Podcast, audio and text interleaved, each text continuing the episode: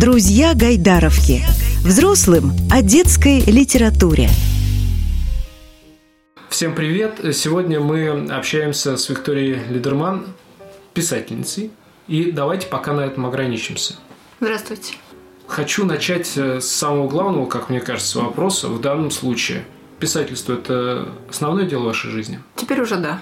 Теперь уже. Я почему спрашиваю? Потому что началось все, ну, по крайней мере, в тех биографиях, которые в публичном пространстве находятся, началось все в детстве, началось с того, что читала много, читала, а потом, как будто бы все прочитала и решил сама начать писать. Ну, это смешное, конечно, начало. Однако же, когда уже взрослая жизнь началась, был ПЕД, иньяс, да, и после этого школа, репетиторство – как случилось писательство? Почему это произошло вот именно в тот момент? Почему сразу оно не произошло? Почему не произошло? Оно сразу произошло, я не переставала писать. После того, как я э, начала, взяла этот карандаш желтый, как сейчас помню, в 9 лет, я писать не переставала. Ну, что-то получалось, что-то не получалось. Где-то я заканчивала, не заканчивала. Мои тетрадочки расходились по двору, по школе. У нас в поселке четыре школы было. И вот я обнаружила свои тетрадочки совершенно уже в других школах. Но именно что стали издавать, да, так вышло просто случайное стечение обстоятельств. Счастливое, так скажем. Ну а вот это вот э, получается детская популярность, ну как, не, не детская популярность, а популярность еще в детстве, она вот именно была тогда прочувствована и стало понятно, что все не напрасно, и э, из-за этого продолжили, или просто продолжили, потому что не смогли. Э, я просто не, не могла, у меня просто в голове, у меня приходил герой, у меня приходили какие-то сюжеты, я писала, я не, не искала популярности, так скажем, среди своих, но я и не была популярной, просто их читали, говорили, о, ты прям настоящий писатель, но я к этому этому относилась ну, совершенно ровно. Я вот когда вы общались э, с посетителями Гайдаровки, сегодня же была встреча, обратил внимание на такой момент в творчестве. То есть я не могу сесть и написать там 10 страниц подряд. Я пыталась, я пробовал, но я не могу так сделать. Я должна погрузиться полностью. А что значит погрузиться полностью? То есть отдаться сочинительству, писательству прямо сейчас и, допустим, забыть про завтрак? Ну, про завтрак забыть не получается, потому что когда я сижу за столом и что-то пишу, мне всегда надо что-то жевать. Это тоже вот такой бич получается. Нет, погрузиться полностью – это вот когда ты входишь в эту историю, я, наверное, не смогу это объяснить, когда ты входишь в историю и уже, ну, как сказать, знаешь, что скажет герой. То есть ты вот как бы воплощаешься уже в эту ситуацию. Это происходит не постоянно. Я даже не могу сказать, вдохновение это или не вдохновение. Ну, именно мне нужно туда попасть, внутрь. Если я внутри нахожусь, я напишу. Небольшое отступление. Вот это вот э, попадание внутрь, ощущение себя там, оно позволяет э, переключиться, уйти от реальности? Или это просто само по себе происходит и уже никак не контролируемо?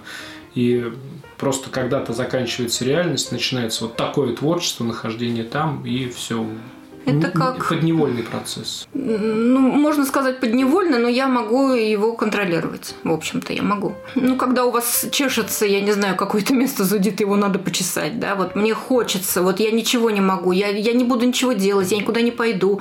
Э, ну, есть я буду, да. А, ну, вот мне нужно сесть за стол сейчас, потому что рвется, оно рвется из меня, я имею в виду.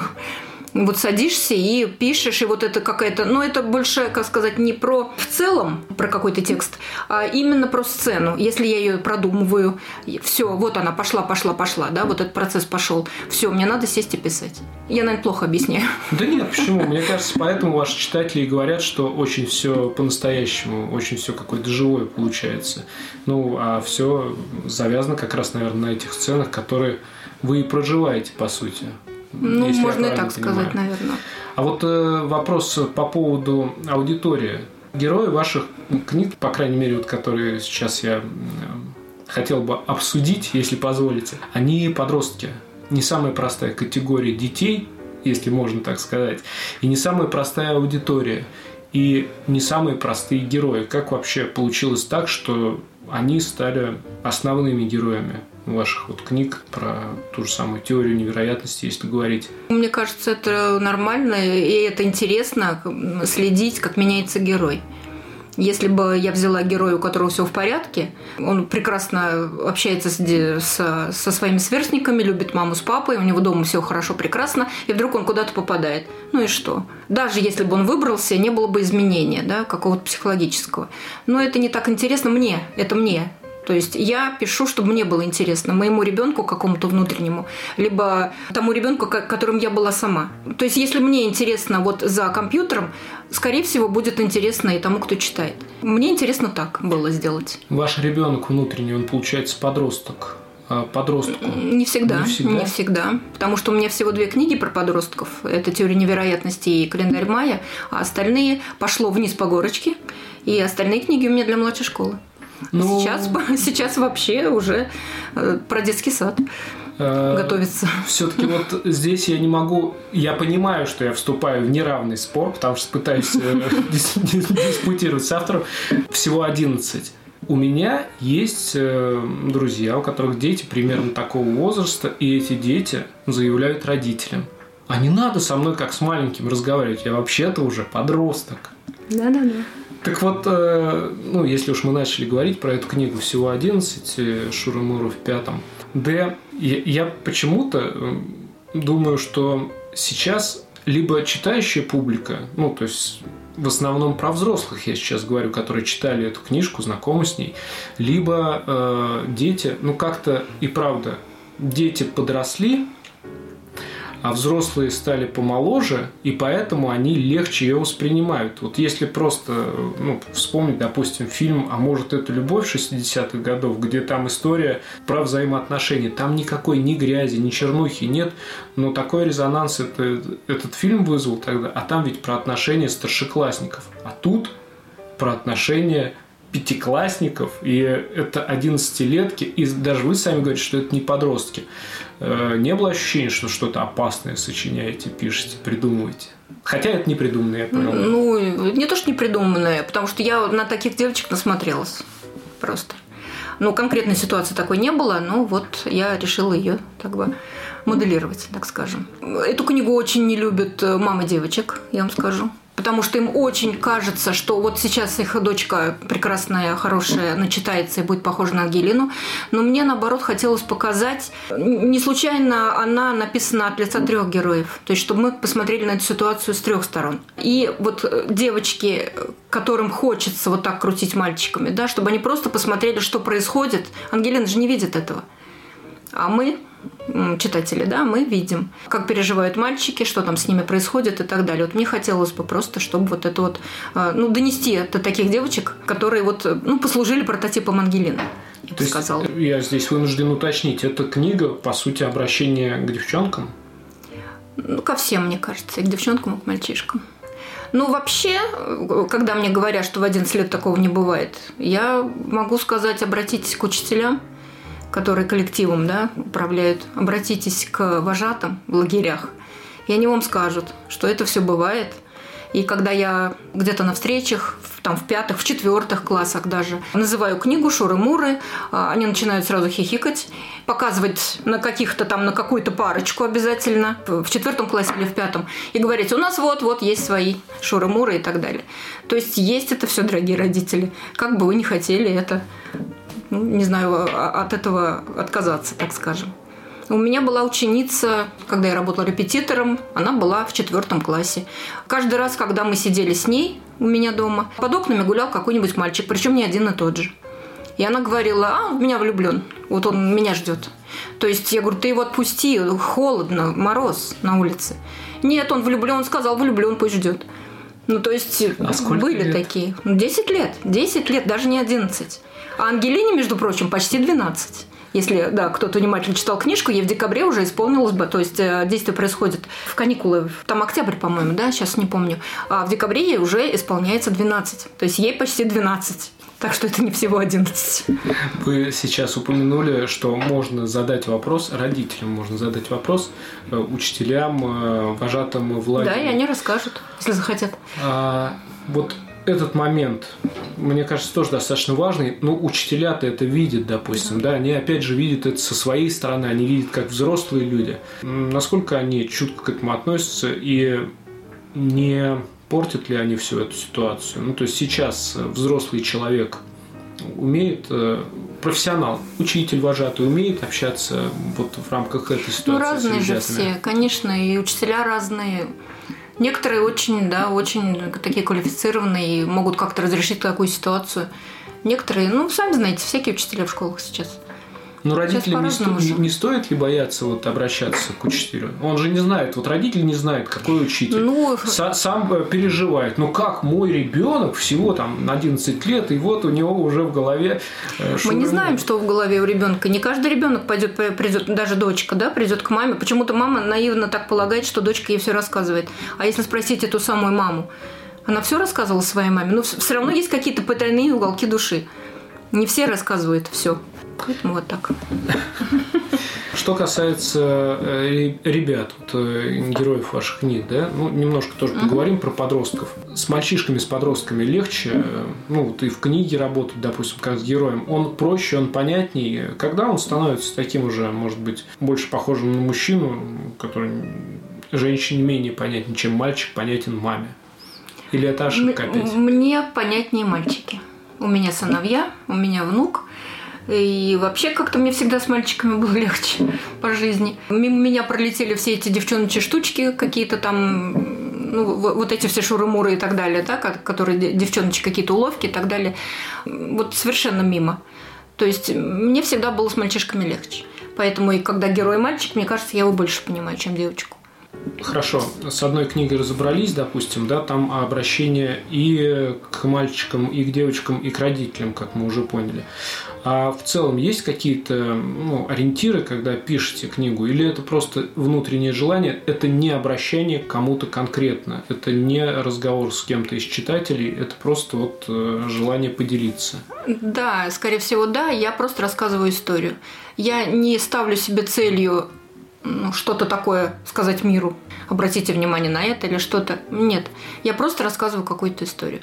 И когда вот я читаю, да, критики называют, например, календарь мая романом воспитания, я понимаю, что это они все придумали, а на самом деле это просто это просто герои, которые попали вот в какую-то там ситуацию, и мне, как автору, было интересно их оттуда вытаскивать, как они будут взаимодействовать вот с этим, ну, как сказать, фантастическим условием. Это все уже от критиков больше, от литераторов которые повторяют друг за другом вот все вот это. А по поводу критиков, ну уж раз вы сами начали, насколько важна их работа? Вот, допустим, ведь э, человек как делает, да? Он э, хочет, э, человек взрослый, я имею в виду, он хочет дать ребенку книжку. Ну хорошо, есть у Гайдаровки каталог с рекомендациями. Ну, это тоже, в общем-то, работа критиков, наверное. Есть э, сайты всевозможных издательств, где есть э, описание книги, ну, по описанию не разберешься. Человек лезет читать отзывы тех, кто уже ознакомился на свой страх и риск, например, или не, ну, просто вот получилось так, что прочитал, решил поделиться. Это тоже работа. Надо ориентироваться на чье-то мнение, когда ты берешь э, новую книжку, пусть даже за авторством ну, более-менее известного тебе писателя. Или надо просто браться и пробовать, несмотря ни на что, мне кажется, ну, лично вот я не, не на критиков бы ориентировалась. А я бы ориентировалась на э, своих знакомых, которым я доверяю, вкусу которых я доверяю. Ну, либо, да, можно почитать, конечно, какие-то отзывы других людей, но, опять же, не факт, что твое мнение совпадет с этим. Некоторые же, наоборот, очень плохие все отзывы, плохие-плохие, а дай-ка я почитаю, а почему это не плохие. То есть это тоже как бы играет роль. Э, ну, лично я, как мама, я бы ориентировалась только вот на каких-то действительно знакомых которые прочитали, которые мне посоветовали. То есть сарафанное радио, оно, мне кажется, самое лучшее. Самое лучшее, да. Критиков мы пока оставим Критиков, в да, в сторонке. А. Критиков всех в сторонку. А, про сарафанное радио тоже, кстати, если есть э, в твоем кругу люди, которые читают, э, контролируют, смотрят, что происходит. А если нет, куда можно податься? Ну, вы как мне кажется, почему-то можете ответить на этот вопрос, куда можно пойти за рекомендацией, если нет такого? Ну, только в интернет куда еще? Нам куда еще идти? Только в интернете какие-то чаты, может быть, какие-то э, группы, вот есть какие-то, что, ну, какие-то книжные, возможно где вот там обсуждаются какие-то книги. То есть сейчас э, нет такого прям вот определенного точного места, где ты пришел. Ну, я такого не знаю, воды. честно. Когда вот мы смотрим на книги и читаем книги, мы можем там что-то найти, или это просто история, которая потом уже для нас должна как-то преобразиться в то, что там хотел автор, не хотел автор. Просто что вот хотел вы, сказать автор? Ну, ну вы-то вот, книжку. Да, вот вы-то как раз говорите о том, что не надо ничего такого искать, а для многих это перелом. Как же? Ведь автор хотел сказать, а на днях я просто от э, коллеги слышал э, тему сочинения для ребенка 12 лет – это я даже не воспроизведу это сейчас. Прав ли был Горький в своих оценках э, значимости произведений Ох, батюшки. Ну, ну, это, конечно, да. Вот именно поэтому я не хочу, чтобы мои книги включали в школьную программу. Потому что всегда будут учить детей, как надо воспринимать эту книгу. Не надо этого делать. Я хочу, чтобы каждый читатель увидел что-то свое. Первые встречи вот у меня были после календаря мая. Ко мне подходили читатели и говорили, один нашел, не то, что нашел, да, что затронуло, как-то вот я спросила, по-моему, их.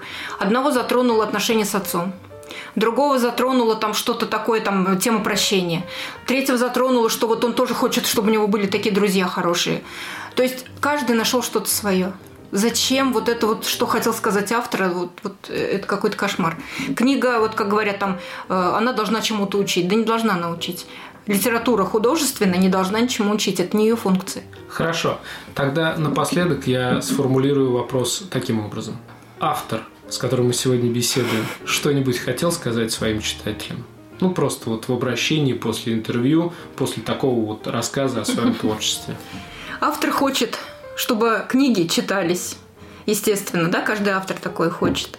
Автор хочет, чтобы все книги были в библиотеке, в каждой библиотеке, например, страны. Вот это было бы мое счастье. Я так вижу свое счастье. А вообще читателям, ну, конечно, я хотела пожелать удачи и побольше читайте. А тем, кто еще и пишет, обязательно пишите и обязательно заканчивайте то, что вы пишете, чтобы видеть результат своего труда. Спасибо, Виктория Лидерман, писатель. Спасибо, было интересно. До свидания. Друзья Гайдаровки.